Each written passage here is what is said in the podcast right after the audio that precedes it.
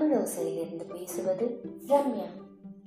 இனி நான் சொல்ல போறது தெனாலிராமனின் கதைகள். முன்னொரு காலத்துல தெனாலிராமன் அப்படின்னு ஒருத்தர் வாழ்ந்துட்டு இருந்தார். ஆனா அவரோட நிஜமான பேரு ராமகிருஷ்ணன். அவருக்கு தெனாலி அப்படின்னு வந்ததுக்கு காரணம் அவர் வாழ்ந்த ஊர் பேரு தெனாலி. அவரு கல்கி தேவியோட ஒரு பொறுமையான பக்தர். கல்கி தேவிய ஆராதிச்சு பூஜை பண்றத பார்த்து சந்தோஷப்பட்ட தேவி நீ இனிமே கிருஷ்ணதேவராயரோட விஜயநகரத்துக்கு சென்று அங்க விகடகவியா வாழ் அப்படின்னு ஆசீர்வாதம் பண்றாங்க. இந்த ஒட்டுமொத்த ஆசீர்வாதங்களையும் சந்தோஷமா வாங்கிக்கிட்ட தென்னாலி அங்கிருந்து விஜயநகரத்துக்கு கிளம்புறாரு. அங்க ஒரு நடன நிகழ்ச்சி நடந்துட்டு இருக்கு. யாரோட அனுமதியும் இல்லாம வந்த தெனாலியை பார்த்த அரசருக்கு ரொம்ப கோபம் வந்துருச்சு இவரை இன்னைக்கு சிறையில போட்டுட்டு நாளைக்கு காலையில இவரை விட்டிருங்க அப்படின்னு சொல்றாரு. இதை கேட்ட காவலாளிகளும் அதே மாதிரி சிறையில் எடுத்துட்டு போய் அடைச்சிடுறாங்க. தெனாலிராமன் சும்மா இருப்பாரா? ராத்திரியே யோசிச்சு வச்சுட்டாரு. என்ன செய்யணும் அப்படின்ட்டு.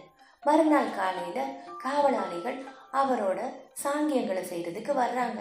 அப்ப தெனாலிராமன் சொல்றாரு நான் ஒரு சுத்தமான பிராமணன்.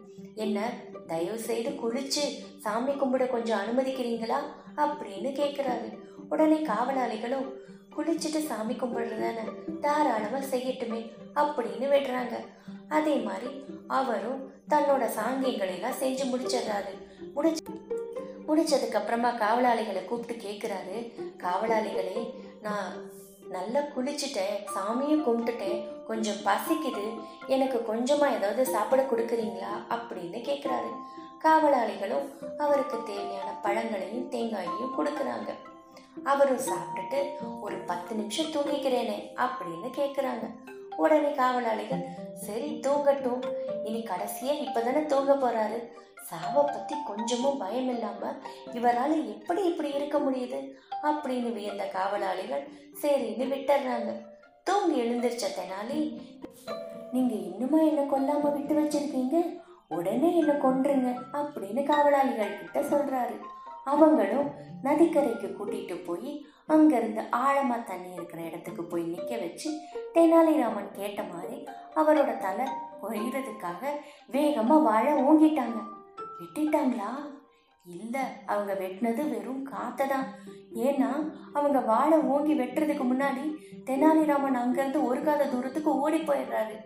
காவலாளிகள் அவரை ஒரு மாதிரியா பார்க்குறாங்க உடனே தெனாலி சொல்றாரு என்னை அரசவைக்கு கூட்டிட்டு போயிருங்களேன் அப்படின்னு சொல்றாரு.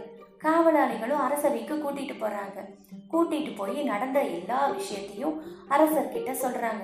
அவரோட புத்திசாலித்தனத்தையும் சாதுரியத்தையும் பார்த்த அரசர் இவரை சும்மா விடக்கூடாது அப்படின்னு சொல்லிட்டு அங்க இருக்கிற காவலாளிகளை எல்லாம் கூப்பிட்டு யாரங்கே இவரை யானையை வச்சு மிதிச்சு கொன்றுங்க அப்படின்னு சொல்றாரு. காவலாளிகளும் அரசர் பேச்ச மீற முடியுமா? தெனாலிய ஒரு காட்டு பகுதிக்கு கூட்டிட்டு போறாங்க. அங்க கூட்டிட்டு போய் அவரை மண்ணுக்குள்ள புதைச்சு வச்சிடறாங்க. புதைச்சு வச்சுட்டு தலையை மட்டும் வெளியே வைக்கிறாங்க. போயிட்டு யானையை கூட்டிட்டு வர்றதுக்காக போறாங்க. அங்க கொஞ்ச நேரம் கழிச்சு பார்த்தா ஒரு சலவை தொழிலாளி வர்றாரு. சலவை தொழிலாளி தெனாலிய ஆச்சரியமா பாக்குறாரு என்ன இவரு? மண்ணுக்குள்ள புதைஞ்சிருக்காரு.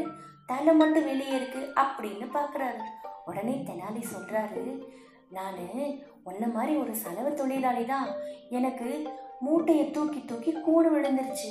அதனால இப்படி மண்ணுக்குள்ள புதஞ்சிருக்கேன். இந்த மாதிரி மண்ணுக்குள்ள புதைச்சு புதைச்சி தான் என்னோட கூனெல்லாம் சரியாயிருச்சு. நான் வேணா துணியை எடுத்துட்டு போறேன். நீ இந்த மாதிரி மண்ணுக்குள்ள புதைஞ்சு இரு. உனக்கும் சரியா போயிடும் அப்படின்னு சொல்றாரு. உடனே இதை நம்பி ஆஹா என்ன ஒரு நல்ல வித்தியாசமான ஐடியாவா இருக்கு. இதை நம்மளும் செஞ்சு பார்த்தா என்ன? அப்படின்னு செலவு தொழிலாளியும் உள்ள மண்ணுக்குள்ள போயிடுறாரு. மண்ணுக்குள்ள போய் புதைஞ்சு இருக்காரு. அப்போ சொல்கிறாரு தெனாலி இந்த துணிகளை எல்லாம் நான் வேணா அரண்மனைக்கு கொண்டு போய் கொடுத்துருவா அப்படின்னு கேட்குறாரு செலவு தொழிலாளியும் சரின்னு சந்தோஷமா சொல்றாரு. கொஞ்ச நேரத்துல யானையை விட்டு மிதிக்கிறதுக்காக காவலாளிகள் வர்றாங்க. அந்த சலவை தொழிலாளி பார்த்துட்டு ஐயோ என்ன கொன்றாதீங்க அப்படின்னு கத்துறாரு.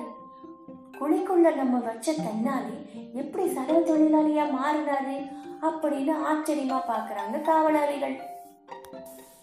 அச்சிச்சோ தவறு நடந்துருச்சு. இதை உடனே அரசர்கிட்ட போய் சொல்லணும்.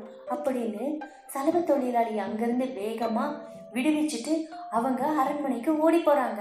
அங்க போய் பார்த்தா தெனாலிராமன் என்னெல்லாம் நடந்தது அப்படின்னு சொல்லிக்கிட்டு இருக்காரு.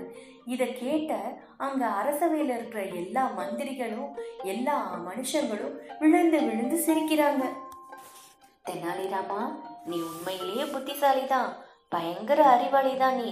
அதனால இனிமே என்னோட அரசவையில நீயும் ஒரு மந்திரி அப்படின்னு கிருஷ்ணதேவராயர் சொல்றாரு.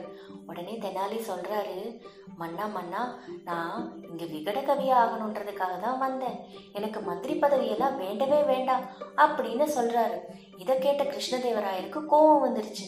ஒரு அரசரையே நீ எதிர்த்து பேசுறியா? அப்படின்னு சொல்லி இனிமே என்னோட மூஞ்சிலேயே முடிக்காத இங்கிருந்து போ அப்படின்னு சொல்றாரு.